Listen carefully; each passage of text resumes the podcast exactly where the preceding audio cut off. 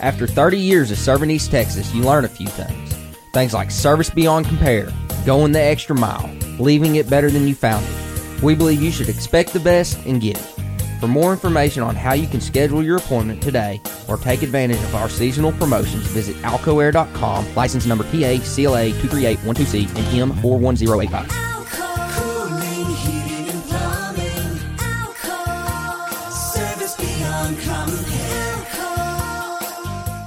This is True Crime Exposed, and I'm your host, Kayla Waters. Each week, I'm joined by our co host, Alicia Jenkins, while I share with you my new deep dive into a case. But my mom isn't the only one who joins us weekly. Often, we strive to bring on a special guest, someone close to these cases the victim's family, experts in the field, the wrongfully convicted, and even survivors of violent crime.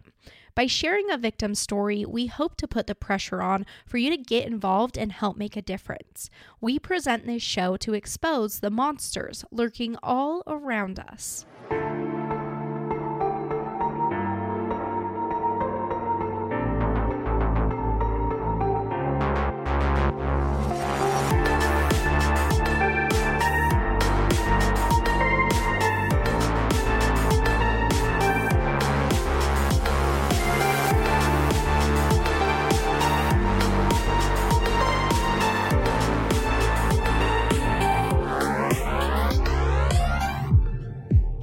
Guys, just wanted to hop in here real quick and apologize for part two being a couple days late.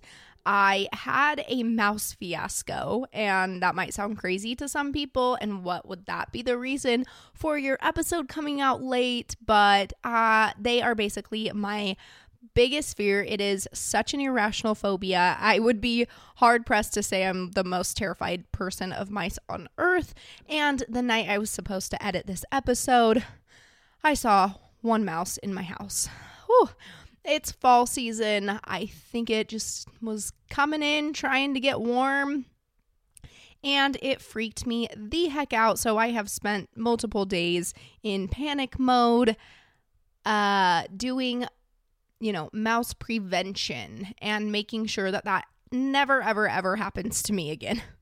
So, to make it up to you, I will be releasing part three and the final part of this um, case out to you guys by the end of this weekend, and you will still have a new case out next Wednesday. So, hopefully, you'll forgive me. This is part two of Susan Sevakis and Michael Hughes' A Maze of Deceit. So, if you haven't listened to part one, you're going to be extremely confused. Go back to episode 65 and listen to part one. This case has so many layers and it, it it's so confusing. So again, big shout out to Matt Birkbeck who wrote the books. I could not have navigated this case the way I did without his books Finding Sharon and A Beautiful Child. I said those backwards because A Beautiful Child came first and then Finding Sharon is the sequel. He also shared our episode on his social media, so basically obsessed with him. That was so sweet of him to do. I loved his books. Again, highly encourage you guys to read these books if you want just a crazy, crazy deep dive into the case and you want all the details. With that, let's jump right back into this. Are you ready for part two? First, I thought it would be funny to talk about those reviews, or at least that one. Yesterday, you guys, I was reading the reviews and like I feel like every podcaster reads them, but people might not think you do. And someone said it was disturbing that I couldn't say my T's. So I just made like a little joke out of it and shared it. But what's funny is I've had three people tell me that it's an Idaho thing. I went back and listened. I feel like I can hear your T's.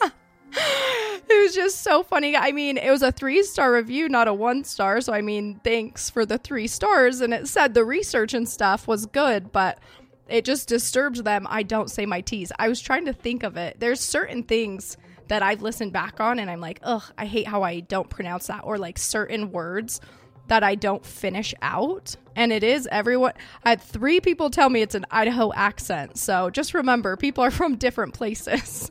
We all talk different. well, at least they didn't say you were annoying like me. There's one review that says she's annoying, but she's not. I, it's like, and that well, she should get a new co-host. So I was like, go for it, or do it by yourself. well, that's not really going to make us do that. So either get used to it. you you would do so awesome without me, though. Oh my god. I always gosh. tell you that. Nuh-uh. A lot I'm of always like, you should do it alone. no, a lot of people love you.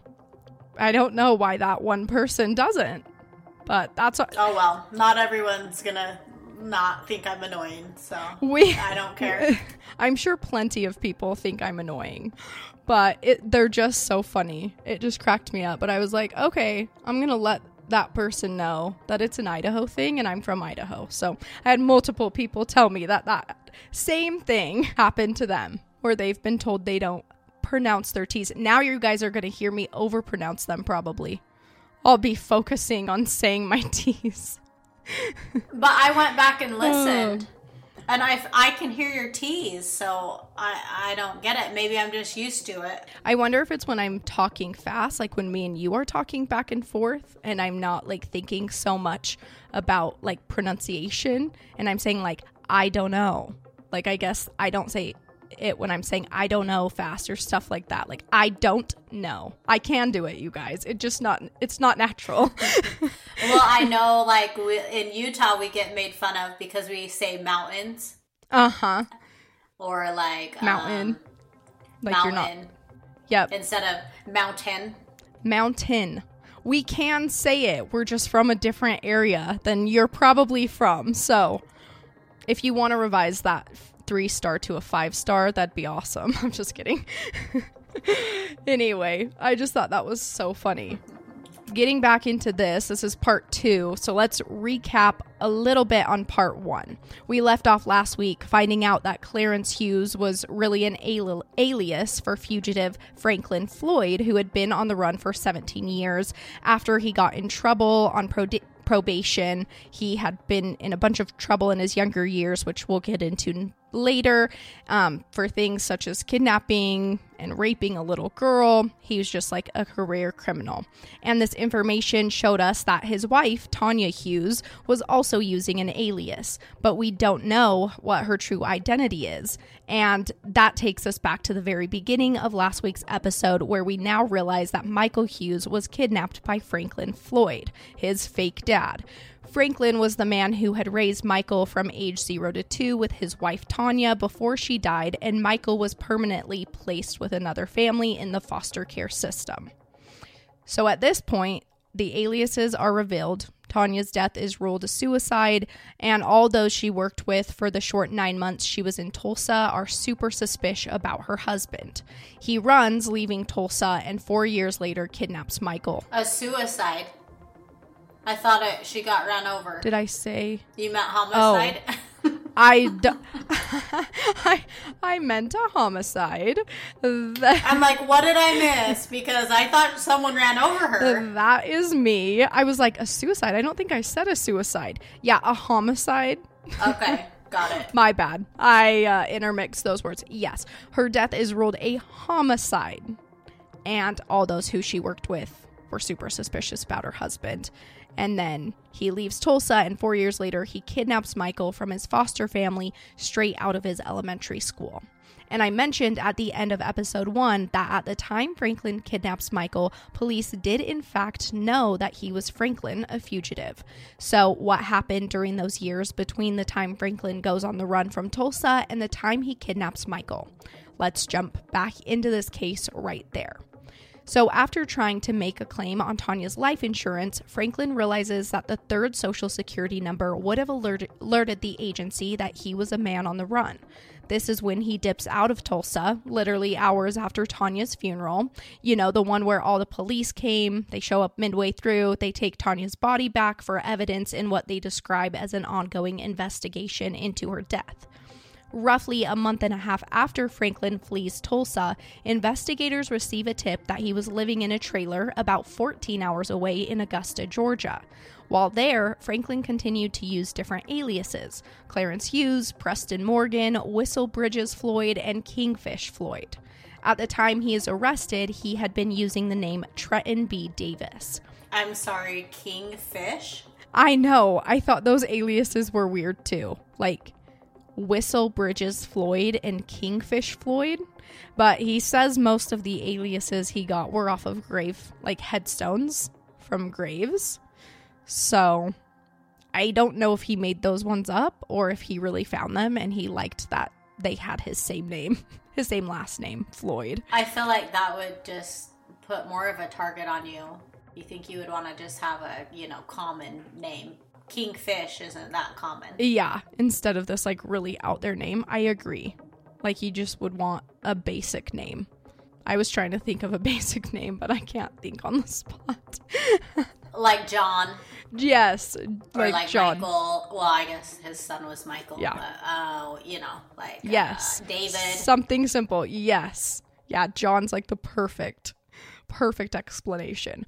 So, uh, Franklin had stayed low key by working self employed jobs such as painting or carpentry, and this way he didn't have to provide birth certificates or social security numbers. He would get hired directly, and without being an employee, he didn't really have anyone asking for these documents. Most of the aliases Franklin had taken on over the years had been taken off of headstones, just like he had with the aliases him and his wife took on in Tulsa, Clarence Hughes and Tanya Dawn Tadlock. So, with that tip, it's deputy U.S. Marshals that surround a trailer home in Augusta, Georgia at 3:30 a.m. and out walks Franklin Delano Floyd. With their fre- fed- wow, can't talk. With their federal fugitive warrant, officers arrest Franklin and haul him over to the Augusta Richmond County Joint Law Enforcement Center. While he is here waiting to be arraigned, he makes a call to an old buddy, David Dial. Franklin had become friends with David way back in the day while they were serving time in prison together, and David just happened to live there in Augusta, Georgia. Franklin had asked David to go to his trailer and gather all of his belongings. And David is also the man who had posted bail for Franklin way back in 1973. This is when Franklin officially started his 17 year long run as a fugitive. The two friends had pretty much been out of touch since that incident, except for one phone call that Franklin makes to David in 1989. And this was at a time Franklin was leaving Florida. This comes back, so just keep it in the back of your mind. Once Franklin is arraigned, he's taken to the Federal Correctional Facility in Atlanta. He's waiting here until he's transferred to Tulsa, Oklahoma, where he would be sentenced. This is an area, it, this is the area he ran from, so he's being sent back there. But before it happens, Franklin makes a call to the Oklahoma Department of Human Services. He's like, hey, so funny thing, you guys have my son Michael, and I've been MIA for the last six weeks, but I was just arrested as a federal fugitive. I know this looks bad, but no worries. I just need you guys to continue taking care of Michael. I'm going to serve my time and change my life around, and then when I get out of prison, I'll come back to pick up Michael. So Franklin's like full on expecting he can just go to prison and it will be no big deal to get Michael back afterwards. That's weird. So weird. it's like, why, why do you think that? But how long was his sentence? So his sentence ends up being 33 months. And like, to me and you, that seems like not possible that he would just be able to go to prison for being a literal fugitive on the run and under investigation for his wife's death, who police can't even figure out who she really is because he won't tell them. And then he'll just get his son back. But the thing is, is he's not entirely wrong because he was extremely close to regaining custody before that paternity test comes back negative. And that's not actually the reason he fully loses custody. And we'll get into all of that. So we know in part one that he like refuses the paternity test and then he takes the paternity test, it comes back negative, and they take his rights. But that's not quite where this ends with Michael. So, Franklin seems crazy that he thinks he can just go to prison and get Michael back, but he's not that crazy, I guess, because it basically works. What? Oh my gosh. Are you serious? I know. It, yeah, it's shocking, honestly. No, honestly, I don't know. The stuff the state does does not shock me anymore. I know. The systems are broken, and you've seen it just in your job. yeah. Yeah, it is frustrating. So, when Michael first went into the care of Merle and Ernest Bean, he was a super tough little cookie. He was two years old at the time and he was throwing tantrums left and right. Merle was told that Clarence Hughes, who we now know as Franklin Floyd, insisted Michael be allowed to drink Pepsi whenever he wanted. The Beans were never to tell him no, but Merle knows better. She's been a foster parent to countless children. She loved her role of being a nurturing mother. There's no way she's going to let this two year old suck down nothing except Pepsi. So she starts immediately taking the steps to change little Michael's habits. But this was not an easy feat. Michael was troubled, anxious, and sad. At one point, Merle had even made a phone call to DHS asking them not to make her keep this boy for a long period of time because it was draining her. But with the Beans' constant love, structure, and care, Michael does start to make a turnaround for the better. And with each passing day, the Beans fall a little more in love with him. At one point, they were ordered to take Michael to counseling, and the counselor comes back, telling Merle and DHS that Michael is not troubled. He's just a perfect little boy. But Merle scoffs. She explains that Michael is sweet and perfect when he's getting what he wants, but she challenged the counselor to put Michael into a situation where he would be denied something he wanted. So, more evaluations are done, and the counselor does have to change his determination. And this is when Michael is deemed to be behind in his learning skills. We discussed all of that at the beginning of part one. So, on August 23rd, 1990, there is a juvenile court hearing to determine where DHS goes with Michael from here. Franklin is in prison and Michael is with the Beans. Franklin's attorney is a man named Mac Martin. He had hired Mac months earlier during the time leading up to Tanya's funeral because Franklin had to fight the narrative that Connie had told DHS. Connie had said that Michael was a deprived little boy and was being abused. So Franklin continues with Mac Martin, who argues for him in this juvenile court, saying that Franklin will do whatever he has to do to regain his custody upon his release. He will take a parenting class and he'll write to his son weekly. But the Oklahoma DHS explains that it's a bit of a strange situation. First, Franklin handed Michael over to DHS voluntarily after Tanya had died, and it was him who failed to pick Michael back up on May 7th. That was the original date agreed upon, but Franklin had gone on the run, failing to pick Michael back up, and that was a bad look. Regardless of this, in the conclusion of this court hearing, DHS agrees that Franklin Floyd can regain custody of Michael following his release from prison as long as he does what the courts ask of him. Again, I do not understand how it even comes to this agreement because Franklin is literally a straight up fugitive for almost two decades. He's used all these police all these aliases so police don't even know what he's up to during that time. He's married to a woman that Oklahoma investigators believe he killed, but they can't figure out her background because she also had an alias and Franklin will not tell them who she is. And he had previously been in trouble for the rape of a four year old before he goes on the run. He has this long history of criminal activity, but they're like, yeah, let's give him custody back of this child. I wonder if they knew all this stuff or if they just knew, They did. you know, what happened in their state. No, they knew because at this time they know he is a fugitive and they know why.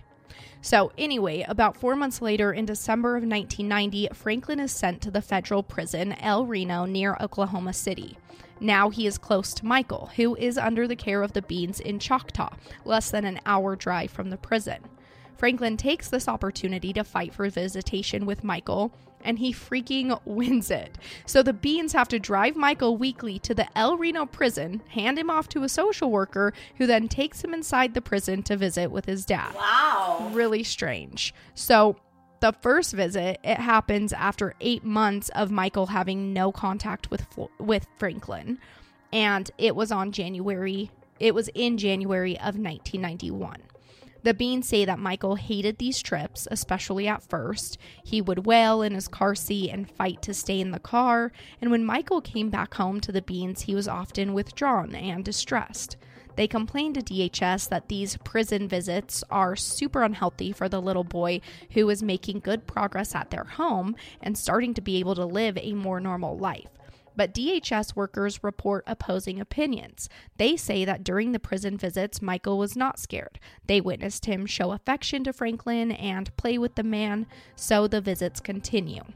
During a review hearing on February 7, 1991, the court solidifies their decision to allow Franklin to regain custody of Michael as long as he follows the court orders. On top of this, they order the Beans to have Michael circumcised because these are Franklin's wishes. And that just like pissed me off for some reason. because Why did he care? well, I know it's like, okay, he's two years old at this point. If you wanted that done, you could have done it when he was born and in your care.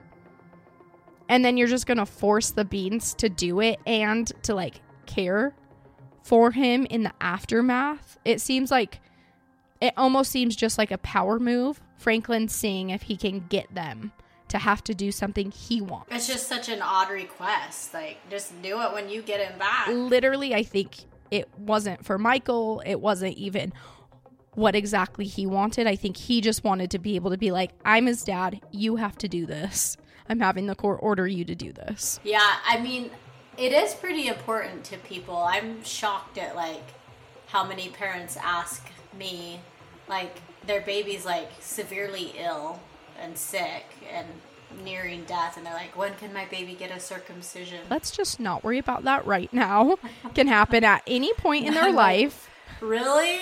Oh my goodness. yeah that is kind of crazy especially when they're all sick like we don't have to worry about that yet but it's just yeah i think it's a power move on franklin's part and i don't think he actually cares about it i think he just wants to feel like a sense of control when he really has none so it's during that same February hearing that the paternity test is ordered. We know that Franklin first refuses the test, and a year later, on January 9th, 1992, there is another hearing. Mac Martin presents the evidence that Franklin had has completed parenting classes while in prison, and he also submits a marriage license showing that Franklin and Tanya had been married in New Orleans in 1989. He also submits a marriage license showing that Franklin and Tanya had been married in New Orleans in 1989, one year after they had Michael in Alabama in 1988. The court is like, cool, but did he ever complete that paternity test we ordered a full year ago? No, he had not, so it's ordered a second time. This is when Franklin turns in that positive behavior memorandum that I mentioned in part one, but still, it's not enough for the court. And Franklin is ordered in July of 1992 to have the test done, no exceptions. We know this test comes back showing the court that Franklin was not Michael's father, and this is when his rights are terminated. He can stop paying child support, and Michael's visits to the prison end. Mac Martin and Franklin Floyd fight this decision, filing paperwork to take the case to the Oklahoma Supreme Court. At the same time, the Beans file paperwork to adopt Michael Hughes. So, after serving two years and nine months, Franklin is released from the El Reno prison on March 30th, 1993. He should have been assigned to a parole officer in Tulsa, Oklahoma. This is where Franklin was convicted, and traditionally, once an inmate is released, they're sent back to where they were convicted for parole. But Franklin has other plans. He wants to be in Oklahoma City and stay nearby the Beans where Michael was living. He argued that there was continuing litigation in that case. The court agrees and allows Franklin to live in Oklahoma City, assigning him parole officer Gary Holman. Gary didn't take too kindly to Franklin. Something just felt off about him and the many years that Franklin was on the run. What was he doing all of that time?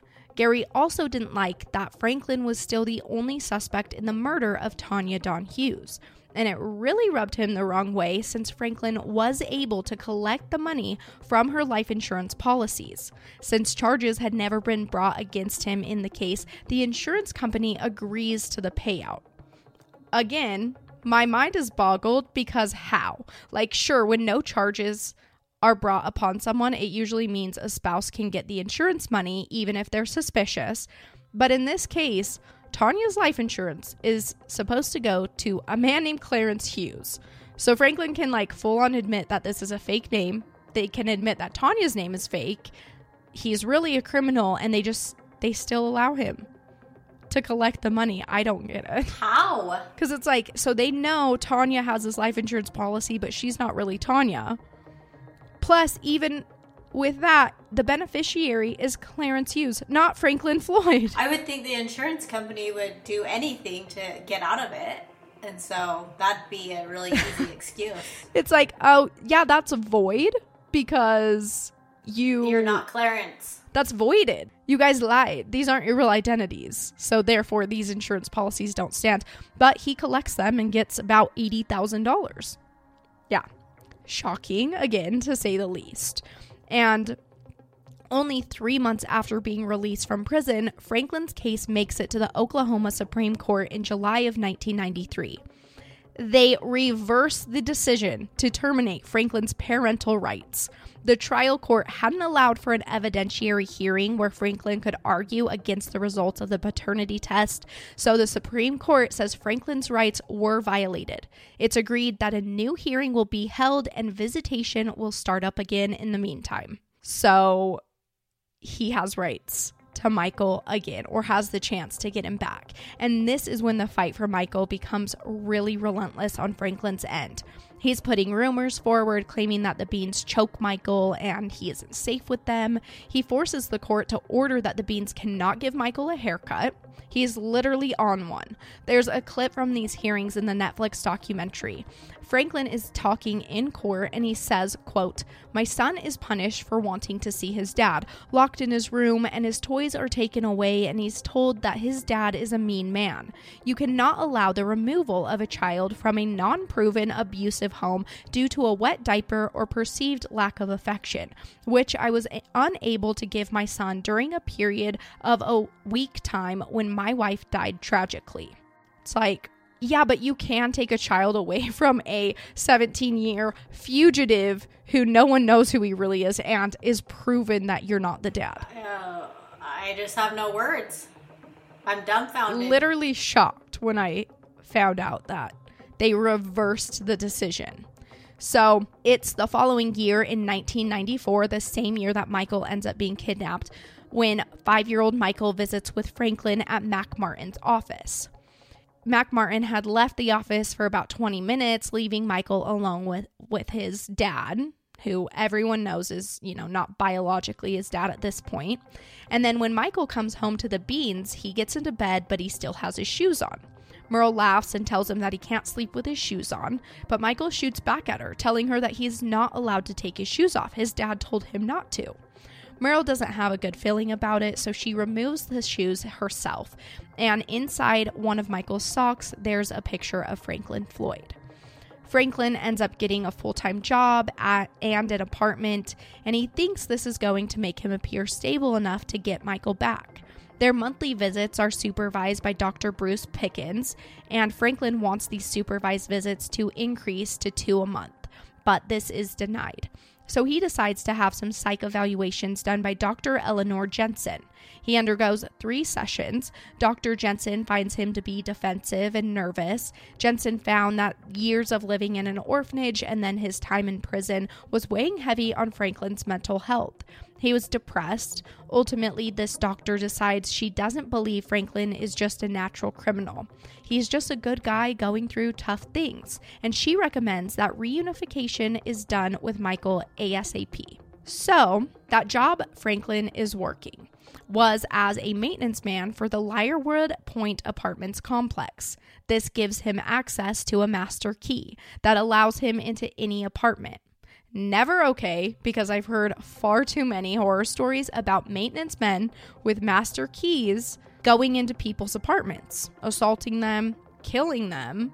I just, I, something different has to be done for maintenance men. How did he even get that job? They prob, who knows? I mean, yes, people like, you know, that get out of prison need to get jobs and stuff, but Of course. not access to people's apartments. Anyone's home when you're like a proven liar and manipulator. yeah, not good. So, with that key, Franklin lets himself into the apartment of a woman named Carrie Box. He had had his eye on her for a while. It was July 4th, and Carrie had been out and about celebrating Independence Day with her friends. Carrie and her boyfriend left their friend's home that evening and waged a little bet. Carrie was young and healthy in her early 20s, and she tells her boyfriend that she's pretty sure she can make it to their apartment first by running. It was only a few blocks away, and the bet is on. Carrie starts her run home while her boyfriend races out to their car, starts it, and then begins the drive home.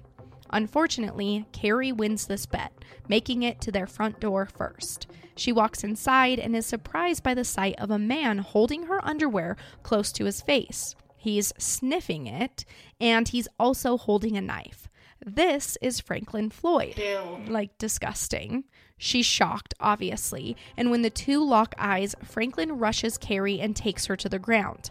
Carrie is fighting for her life. Her arms are getting repeated, repeatedly slashed by the knife in Franklin's hand, and he's screaming at her that he's only doing this because her boyfriend paid him to do it. Thankfully, Carrie's boyfriend is not far behind her, and when he walks into the scene, he goes into fight mode, grabbing Franklin and trying to take him down. But Franklin is able to scramble away and run out of the front door.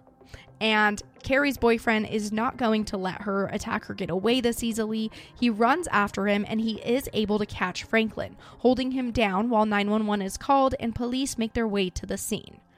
Franklin is arrested and charged with aggravated assault. And parole officer Gary Holman tells authorities that under no circumstances should Franklin be released on bail. But after Mac Martin argues for Franklin, he is released on a $7,000 bond. Franklin goes to a halfway house, which he had lived in before after being released from El Reno. And he is fired from his maintenance job, of course, and starts working as a painter. The evidentiary hearing in Franklin's custody case is set for September 23, 1994. But he knows he has dug himself into a deep hole. He is not going to get Michael back now. This is when he decides to do the unthinkable and kidnap Michael Hughes from his elementary school. Remember, Michael was kidnapped on September 12th, just 13 days before the hearing was set. So, following Michael's kidnapping, the news outlets are blasting this case. It's everywhere. There's a search for this little boy, keep your eyes out. These news stories quickly explain the situation as best they can. Tanya Dawn Tadlock Hughes' son, Michael Hughes, has been kidnapped by his father, formerly known as Clarence Hughes, but was really a fugitive, and his real name is Franklin Floyd. The news stories show pictures of the family, of Tanya, of Michael, of Clarence, aka Franklin, hoping to jog people's memories of seeing the two. They needed tips badly. On November 15th, 1994, a woman named Jennifer Fisher Tanner gets a call from her mom. Sue calls to tell Jennifer that she thinks she has found a high school friend of Jennifer's. Her best friend from school had gone MIA a couple years after moving away. The girls had stayed close, but one day communication just ended back in 1988. For the last six years, Jennifer had tried to find her friend. She never stopped wondering where she was. So when Jennifer's mom is telling her that they've finally found this friend, she is ecstatic. Where has she been? How can I get a hold of her? Her mom's tone comes back, though, not really meeting Jennifer's. Her mom isn't ecstatic. She sounds sullen. Sue tells Jennifer that her friend is dead, but there's something really weird about it. You see, this friend of Jennifer's was a girl named Sharon Marshall. But Sue tells her daughter that Sharon's picture was on the news, except they weren't calling her by her name. They were calling the girl in the picture Tanya. But Sue knows without a doubt that this is Sharon Marshall. The news is saying that she was hit by a car four years ago. Her son has now been kidnapped. And Sue goes on to explain that a picture of Sharon's dad was also shown on the news. They're saying her her dad was her husband. He used an alias of Clarence Hughes. I guess we really didn't know Warren Marshall. His real name is Franklin Delano Floyd. He's the one who kidnapped her son. Wouldn't that be crazy to just see that story and you're like, that's not her husband, that's her dad? Shocking. It would be so confusing. It would just be mind blowing because Yeah. you just wouldn't get it. I feel like you could almost talk yourself out of even believing it is the people you know. True. Like, wow, they look so similar, that's but like, them. what a weird story. Yeah. So I'm glad she like saw it and was like, no, I know these people. This is weird because this changes like everything about the investigation. Well, that's interesting. Do they call in? Yeah, Jennifer will call in. And, you know, up to this point, the investigators only know Tanya as Tanya. They don't know her real identity. And they just, all they know of her is that she was someone working at a strip club that had this kid. So Jennifer like gives tons of insight into what's really going on. And when she hears this news, she's like crumbling on the floor in front of her husband, Zach Tanner. She can't speak. She can only cry. She doesn't know what's happening. How could her friend have died four years ago without her knowing? What does her mom mean? Sharon's dad was her husband and he kidnapped her son. She always knew something was disturbing about Warren Marshall. So Jennifer and Sue are recognizing the images of Clarence Hughes slash Franklin Floyd and his wife Tanya Hughes as being these completely different people. Not a husband and wife, but a father and a daughter. They knew the man in the picture to be Warren Marshall, the dad of Jennifer's high school best friend. The girl in the picture was so clearly her old bestie, Sharon Marshall. So Jennifer makes that call to the FBI. Joe Fitzpatrick had called Jennifer back the day after the, her initial call. He was an investigator with the FBI who had taken on this case. He believed her that the girl in the picture was her best friend from high school. We know in cases like this, a lot of people just try to get involved, and with the little information investigators had on Tanya, this could have been easy for someone to do to make up a story. But Jennifer seemed genuine. Two months later, Jennifer flies from California to Oklahoma City to meet Joe Fitzpatrick, Ed Cumega, and Mark Nancy. They all agree to use the name Sharon, as it seems like that is the name she went by most of her life. She only used the name Tanya for nine months. So Jennifer explains to investigators that the man in the photos was Sharon's dad, and her family found him strange, but would have never expected this. He seemed like a good dad because Sharon had turned out so incredible. The investigators are a little taken back. Like, what do you mean?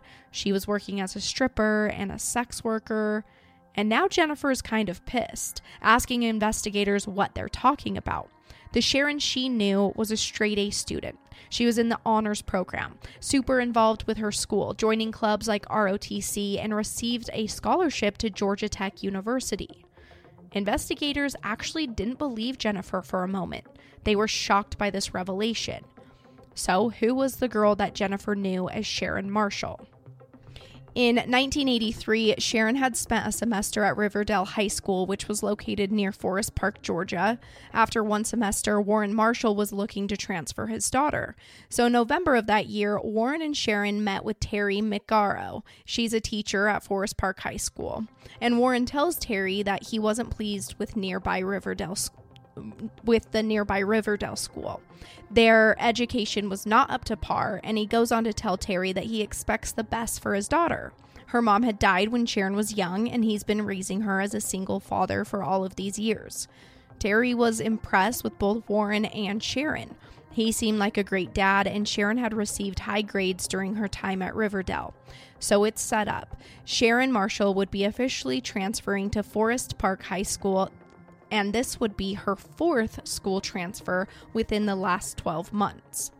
Sharon loved gaining knowledge and getting involved with her school, so of course, when she enrolls, she gets involved with clubs like ROTC and Student Council.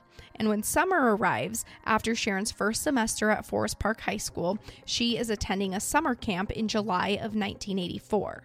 It's a leadership workshop with students from all over Georgia coming together. The students attending this workshop were ones elected by their fellow classmates. It was during this workshop that Sharon Marshall meets Jennifer Fisher. She was from Stone Mountain, Georgia, and was an incoming freshman at Tucker High School. The two girls just hit it off during a friendship building activity.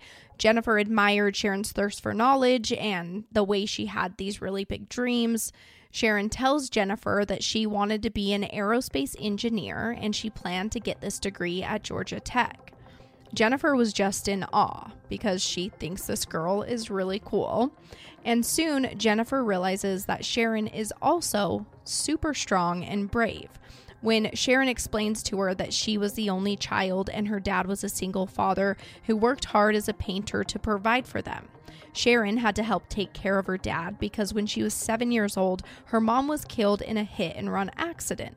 This story is eerily similar to the way Sharon Oh. Marshall ends up, yeah, being killed. Oh my. Which I'm assuming is a story Warren Marshall told Sharon to tell people Yes. and then it happens to her because he is probably also the one who decided how Sharon would die. So, it seems that Sharon is a couple years older than Jennifer because following that summer, Sharon uh, Jennifer's going into her freshman year while Sharon is going into her junior year. As the summer workshop is coming to a close, the girls dread leaving each other's side.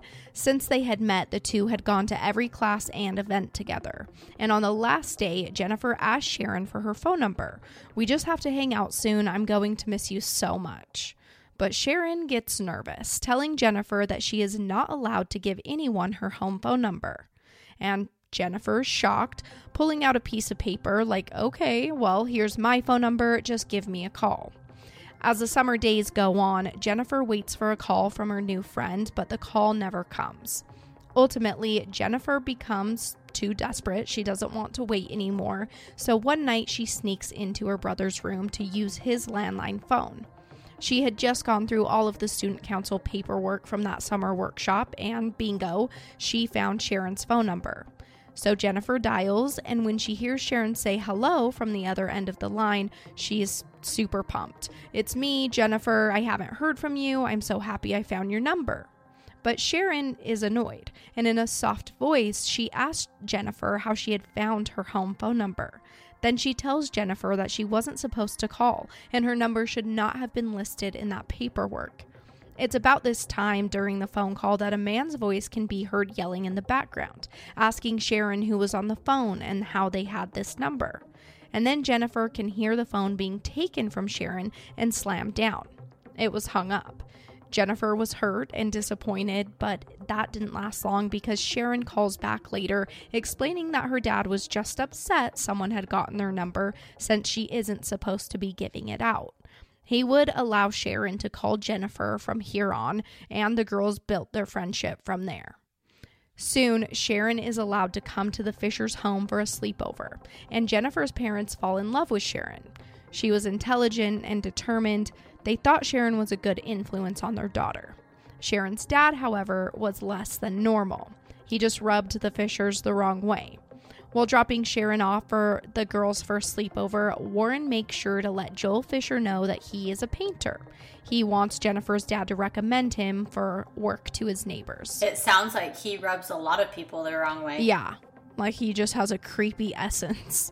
Yeah, like those foster parents didn't like him. Everyone kind of feels on Now edge. These parents, you know, say that he rubs them the wrong way. That goes to show just trust your gut. Mm-hmm. Because I think you can kind of feel when people like radiate evil, sort of. Yeah.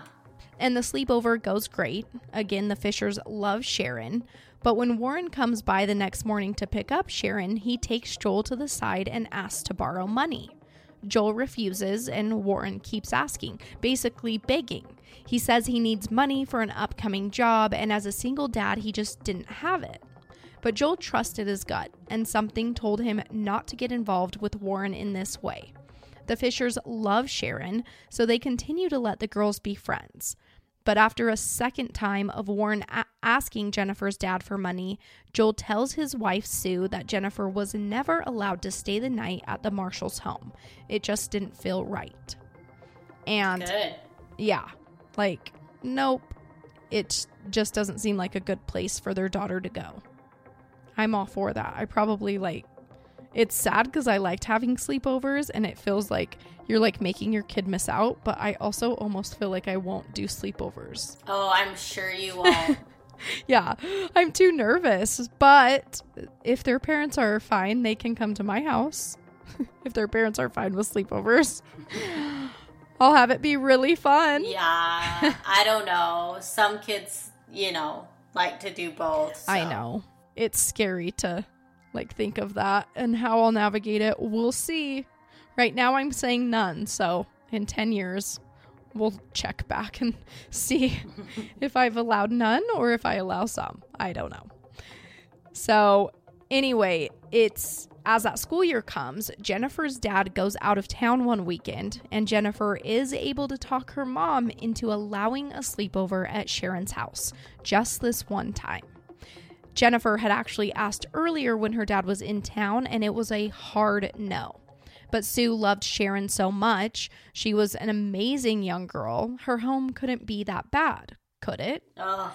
Joel just felt like she shouldn't be there, and he felt that for a reason. Yeah, he probably had more interaction with the dad since he was asking him for money. Yeah, especially because he like pulls him to the side.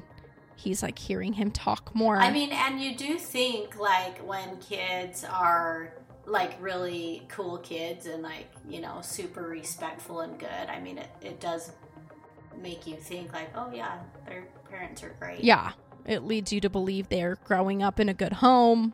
They're being taught these manners. Mm-hmm. Yeah. So I, I definitely don't think Sue could have known. It's just like a sad mistake. So Jennifer goes for the sleepover, and shortly after she arrives, Warren asks the girls if they want him to take them out to a club so that they can go dancing. Jennifer is shocked and excited. She had never been dancing before. That was so cool, Warren would take them. First, they were going to head to dinner, and on the way, Warren tells the girls it would be fun to go downtown and make fun of the quote prostitutes on the street. Oh my. Like, That is the stupidest thing I've ever heard. Uh, yeah. So he literally says to these teenage girls, Jennifer, a freshman, Sharon, a junior, like, you know, it'd be super fun. Like, let's go make fun of these sex workers and like make fun of how they look and like what they're doing. I would kill my daughter's friend's parents if they ever did that. Yeah. E- even if they just suggested it. Like, what are you talking about? I'd be pissed even if they took him to a club For sure. in ninth grade. Like, no, no, no, no, no. We don't do this. But of course, Warren's trying to, like, seem cool. I think he goes a little overboard with this, like, making fun of the sex workers thing. That doesn't seem cool. It probably gave a little bit of a creepy vibe. But at that point, Jennifer doesn't pay a lot of mind to it. Sharon had like quickly felt embarrassed and had told her dad that she does not feel like doing that tonight. And this is when the idea of dancing had come up. And so when Warren's like, okay, instead, like, how about I take you guys dancing? The girls shriek with excitement and they rush home to change into new outfits. And while they're looking for something to wear, Jennifer notices skimpy dresses, lingerie, thongs, crotchless panties. Jennifer was never allowed to dress in these outfits. So she's like a little taken back, but not in a wondering like, why does my friend have these? yeah, but it was like at this time when she first sees it all, she was not even it wasn't even in a bad way. Jennifer's almost like in awe. Like, wow, I can't believe you can wear these things. Like, this is so beautiful. Like, mm. your dad lets you wear these. And she's not thinking that that is like a red flag because she's a freshman. Warren tells Sharon that she should have Jennifer wear this like little short mini skirt. Sharon puts on a little like tight short dress and then he goes to drop them off at a little redneck bar. He talks with the bouncer who lets the girls in. And with that, the girls rush inside to dance. While they're dancing, Jennifer notices that Sharon really knows how to move. All the men are noticing her, but Sharon does a good job of just shooing them away. And the girls go on dancing the night away together. When they arrive back at the Marshall's home after a night of dancing, this is when Jennifer really took notice to the lingerie.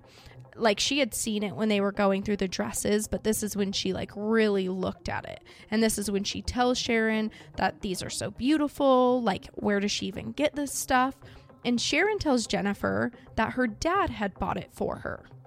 And Jennifer thinks to herself, Warren was such a cool dad. But right as that thought crept in, Warren barges into the girls' room. Sharon is changing. She's half naked, so her breasts are exposed. And Warren is yielding a gun. And he's yelling to the girls, What are you guys doing? And Jennifer is completely taken back. She's scared. But then he just chuckles and walks back out of the room. And Sharon looks at Jennifer laughing, telling her that Daddy was just being silly. This is the first time she's like, okay, I don't think Warren is very cool. As I thought he was earlier tonight. Yeah. Yeah. It was probably a little scary. Oh my gosh, that would be so scary. That like hurts me to even think of like your kid being in that situation. I know. Who is this weirdo? And it's just him and Sharon at home. So she's just there with this dude who's like a total creep and she realizes it, I'm sure all at once. They don't have cell phones at that point. She's just kind of stuck there. Yeah, I was gonna say they can't. She can't like get a hold of her mom to come get Yeah. her. She's just like in this. Cassie, who's a freshman, would be like, "Come get me now." Text me. Cassie would be like bawling her eyes She out immediately. I think anyone anybody would, but Cassie for sure would be so scared.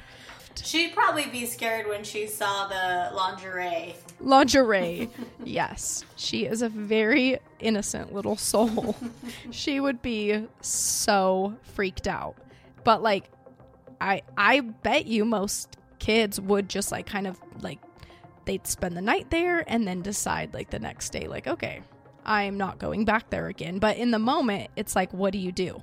That fear Jennifer's feeling in these moments, it's soon amplified when Warren Marshall comes into the bedroom that the girls are sleeping in and he rapes Sharon right there in front of Jennifer. Oh, are you kidding? Literally has sex with his daughter right in front of Jennifer. Like they think she's asleep. No, I think Jennifer, like, I think they know, but Jennifer just lays there because the next morning after the rape, Jennifer says that they just go to sleep. No one says anything. And the next morning, Sharon tells Jennifer, she says, You're going to be okay. I'm okay. Just don't worry about it. Ugh. And then Jennifer goes home and obviously never again wants to spend the night at the Marshall's home. And what's sad is Jennifer was so scared, she never tells her parents about this until this is coming up all these years later. Oh, so her parents never knew. Yeah. Not until Jennifer was way older. I wonder if she kept hanging out with her. She continued to hang out with her, but she refused to ever spend the night again. And Sharon would invite her to spend the night, but because, like, I think Sharon would ask Jennifer to spend the night still because her dad was bothering her to have Jennifer spend the night. Oh, And Jennifer refuses always. And she always said that Sharon never was like upset about her refusing and was like almost relieved. yeah. Mm-hmm. Yeah. And even up until like later on, Sharon moves and, you know, they stay in contact for a while. Sharon does call Jennifer even at one point and is like, you should come visit, blah, blah, blah. And Jennifer won't because she doesn't want to go be around Warren Marshall. Yeah. And even Warren calls her and like tells Jennifer what a crappy friend she is because she can't come visit Sharon. She's like, look, it, the reason is because of you. You little creep. Yeah, like you're a straight up creep. And who knows what he wanted Jennifer to come down for at that point. Exactly. So, She saved herself, probably. literally, she probably did because this is where we're ending part two. And there will be a part three. It will be the final part. And that's where we'll get into a little bit more about Sharon Marshall's life, how she ends up in Tulsa as Tanya. And leading to there, we will cover a murder that happens that leads to Sharon and Warren having to take on those aliases of Clarence and Tanya Hughes. And then we'll dive into who Sharon Marshall really is and where she came from. Oh my gosh, it's so much.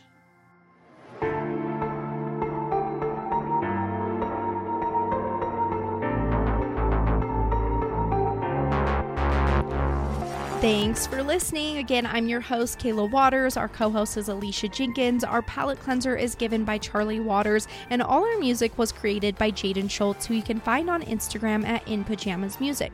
Also, check us out on social Instagram, TikTok, and Twitter, and email us if you have any constructive criticism. Make sure to leave us a five star review, especially after my three star review about my disturbing teas. I would love it if you left me a five star review. This would be the perfect time. I love you. and check out our website at truecrimeexposedpodcast.com. Hi, My name is Charlie Waters, and today we're going to be talking about roses, my mom's favorite flower. Roses are one of the oldest flowers on earth, and they're still alive. Did you know you can eat a rose? They are edible. R- roses are also a staple ingredient in the perfume industry. Roses are so beautiful. Bye. Have a great day. A great organization that you guys can check out this week is childfindofamerica.org. Child Find of America is bringing kids home, keeping them safe.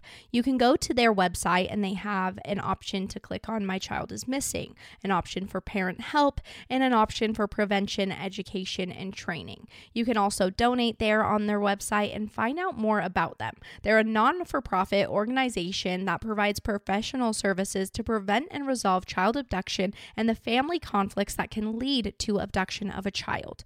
Their programs are free and their services are available to children and families all over the globe. You can call them at 1 800 I Am Lost, and that connects callers in their in house location staff who search for missing kids, kidnapped, runaway, and abducted children. I think this is a great organization. They sound like they're doing amazing work. Go ahead and check out their website, and if you can do so, always, I always encourage you to donate if you can. After 30 years of serving East Texas, you learn a few things. Things like service beyond compare, going the extra mile, leaving it better than you found it. We believe you should expect the best and get it. For more information on how you can schedule your appointment today or take advantage of our seasonal promotions, visit alcoair.com, license number PA CLA 23812C and M41085.